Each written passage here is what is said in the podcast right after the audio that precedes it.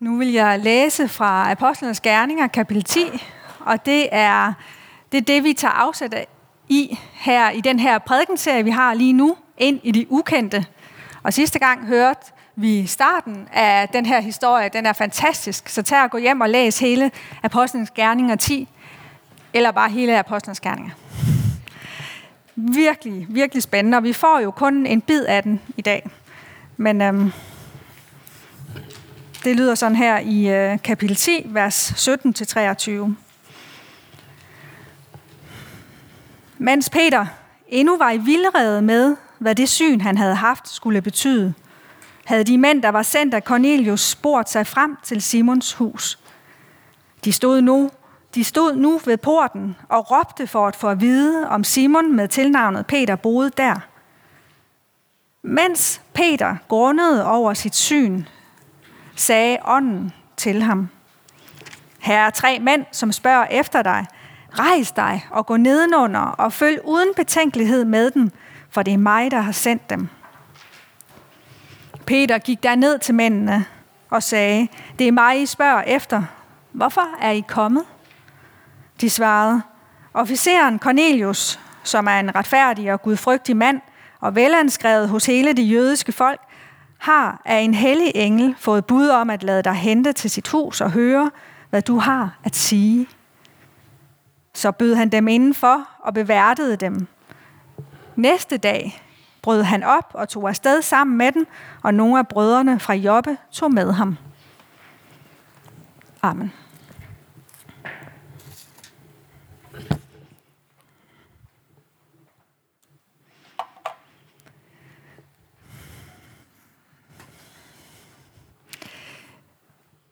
Ja, som sagt i den prædikenserie, der startede sidste søndag, så vil vi nu sammen bevæge os ind i det ukendte.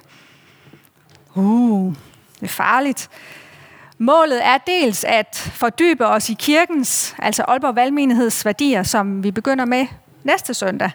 Værdier, som skal hjælpe os med at elske Gud, som der står derovre. Elsk Gud og elsk livet, elsk Aalborg. Men dels også for at finde ud af, hvordan Hvordan gjorde de første kirkebyggere? Hvordan gjorde Peter? Han var den første kirkebygger. Hvordan byggede de kirke og menighed? Lige efter Jesu opstandelse, hans himmelfart og pinsedag, hvor, hvor Helligånden var kommet over alle de kristne. Og det er som sagt Apostlenes Gerninger 10, vi, vi kigger på. Øhm, I Matthæus 16, 18 kan vi læse, at Jesus siger sådan her til Simon Peter. Og jeg siger dig, at du er Peter, og på den klippe vil jeg bygge min kirke. Det synes jeg er overvældende. Og jeg siger dig, at du er Peter, og på den klippe vil jeg bygge min kirke. Det, det er ord, der er kommet langt tidligere, og Peter har overhovedet ikke forstået, hvad det betød. Men det, det er, sådan, det er sådan, Jesus ser på Peter. I menneskers øjne, der er Peter ikke nogen klippe. Han er lige så forvirret og lige så snæversynet, som de fleste af os er. Og det ser vi netop lidt af her i Apostlenes Gerninger 10 af Peters snæversynethed. Men Gud, han kommer og sprænger rammerne for ham, for Peter, og det går langsomt op for Peter. Langsomt op for ham, hvad det er, Gud vil slå fast for ham, og dermed for os alle sammen, om hvordan man er kirke også for dem, som man ikke regnede med at skulle være kirke for og sammen med. Og det er så den tekst, vi læser over syv søndage.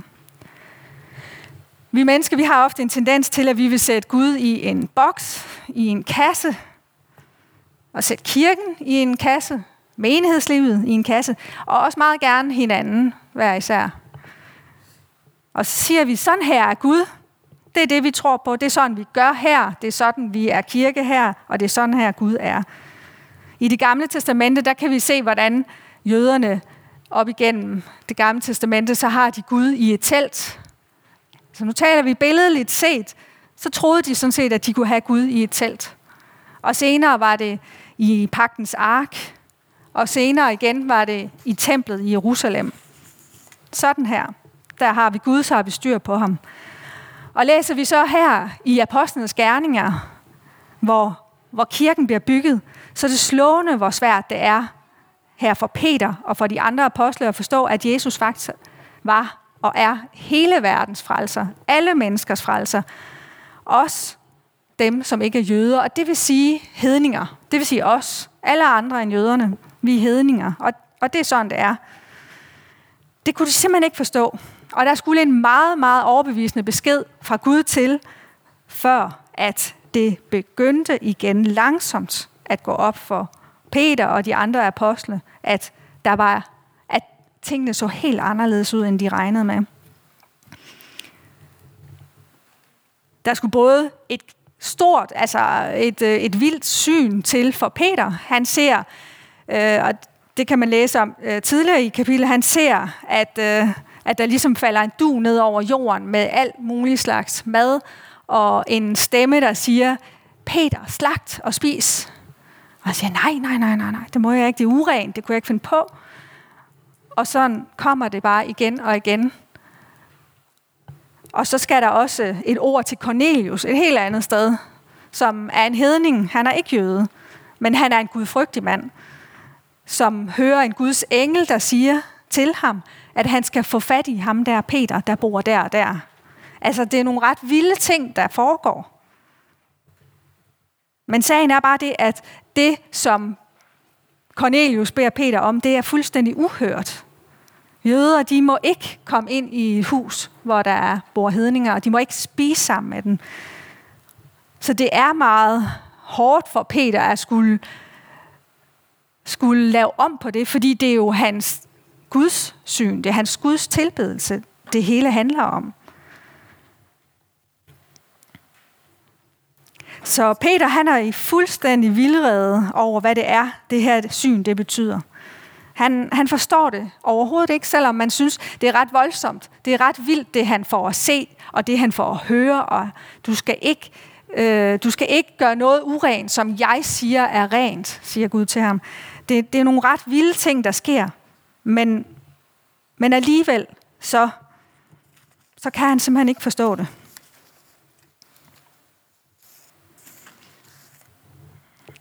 Men øh, Peter, han tænker, han grunder, han er i vildrede, han tænker sig det knager, og så kommer mændene udsendt fra Cornelius. Og Gud siger til Peter, det er det, man, det vi lige har læst, øh, du kan trygt gå med, det er mig, der har sendt dem. Og næste søndag skal vi så høre videre i beretningen og opdage, at synet handler ikke om mad, det handler om mennesker. Det handler om, at evangeliet om Jesus Kristus, det er ikke kun forbeholdt nogen, de rigtige eller de indvidede, men det er faktisk til alle mennesker på hele jorden.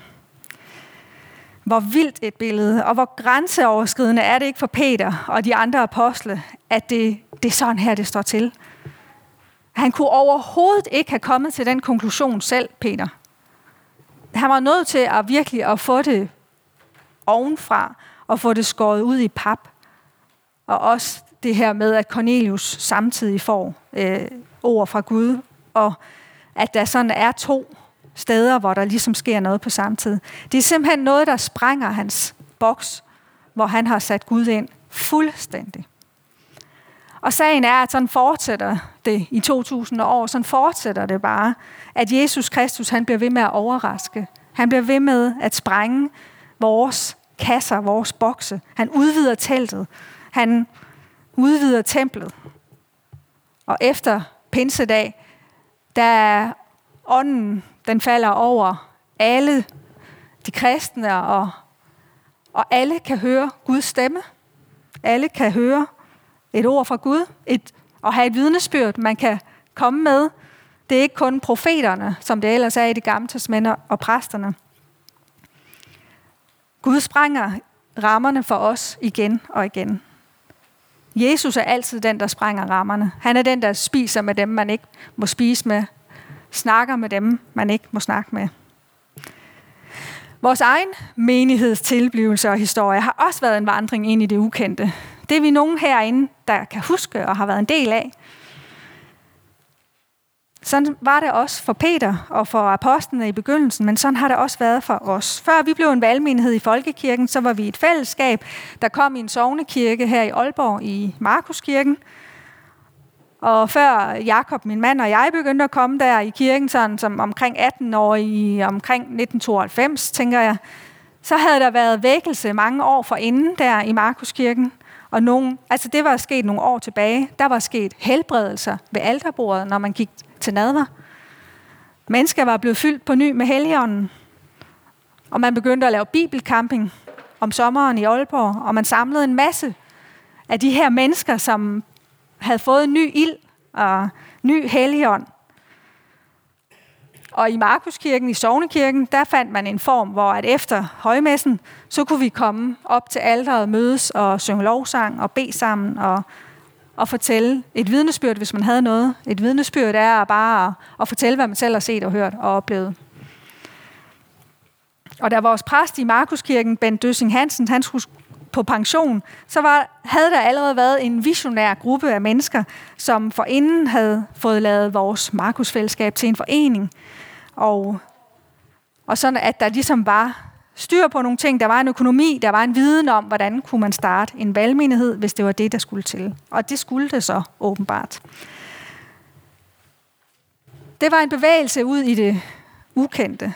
Væk fra den trygge sovnekirke, ud i ukendt territorium. Faktisk kan man sige, at vi startede en pilgrimsvandring ind i ukendt land. Og det blev faktisk en pilgrimsvandring, der varede, ja, altså, jeg er ikke så god til tal, men jeg mener, det var omkring 10 år, at vi ligesom ikke vidste, hvor vores hjem var, før vi fandt det her hjem. Hvor vi vandrede fra et sømandshjem, hvor vi holdt gudstjenester. Vi var i Lindholm Kirke en del år. Vi var i svømmehallen i lang tid i nogle lokaler og holdt gudstjenester der. Vi var i KFM's hus. Det krævede faktisk hele den vej. Det krævede mange svære beslutninger. Det er ikke, det er ikke bare for sjov, man gør det. Øh, det er aldrig så lige til, og det synes jeg også godt, vi kan fornemme her i Apostlenes Gerninger 10, at det er ikke bare sådan lige noget, man gør, og det er ikke, det er ikke nemt. Man ved aldrig rigtig helt, hvad er næste skridt. Hvor, man, kan ikke, man ved jo ikke, hvordan det hele ender, men man går bare der i det uvisse. Luther han sagde i en af sine romerbrevsforelæsninger sådan her, at stå stille på Guds vej er at gøre tilbageskridt. At gøre fremskridt er altid at begynde forfra. Citat slut. At stå stille på Guds vej er at gøre tilbageskridt. At gøre fremskridt er altid at begynde forfra. At begynde forfra, det vil sige at søge tilbage i Bibelen for inspiration.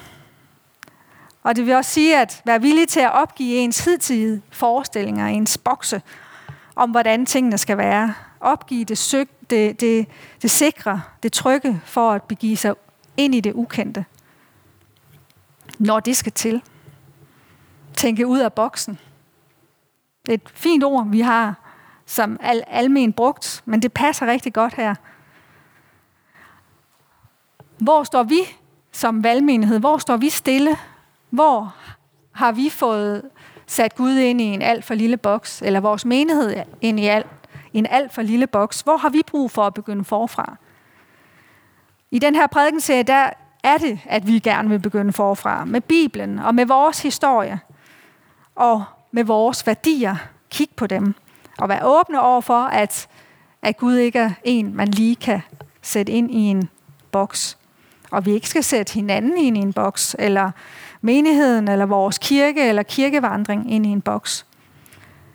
Men at vi skal bede over, om der er nogen, vi overser, om der er noget, vi overser, om der er noget, Gud kalder os til. Hvem skal vi forkynde evangeliet over for fremover, i morgen og om et år? Er der noget, vi skal gøre på en helt anden måde? Og når vi sådan går ind i det ukendte, jeg sagde i starten det der, ja, det er lidt, u- det er lidt uhyggeligt, det er lidt farligt, men vi gør det jo sammen med Gud. Vi er ikke alene på den vandring. Vi har Gud med. Gud har givet et ord i starten. Det er Gud, der kalder. Det er Gud, der siger noget til Peter og til Cornelius og til os og til dem, der startede op med valgmenigheden. Det er Gud, der sender. Det er Gud, der siger noget til os. Vi kan måske, nogen kan høre en stemme, nogen kan ja, få et eller andet ord fra Bibelen. nogen får billeder, syn, som der står om her i Apostlenes Gerninger. Men ja, så bliver man i vildrede. Og hvad betyder det? Og hvad skal vi? Og nej, og ja, og måske, og vil ikke, og okay. Og det er en svær periode at være der, hvor at man får et eller andet ord, eller man skal noget nyt, og man skal ind i det ukendte. Det er ikke bare nemt. Men, som vi også kan se i teksten, Helligånden, der står ånden, siger til Peter. Helligånden er der og leder os og hjælper os. Det er okay. Du må gøre, altså, det er mig, der, er, der gør det her. Du må gerne gå den vej. Helligånden er med os og leder os.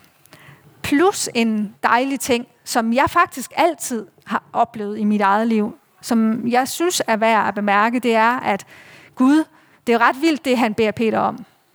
Og Gud har selv bedt Peter om at være kirkens grundlægger.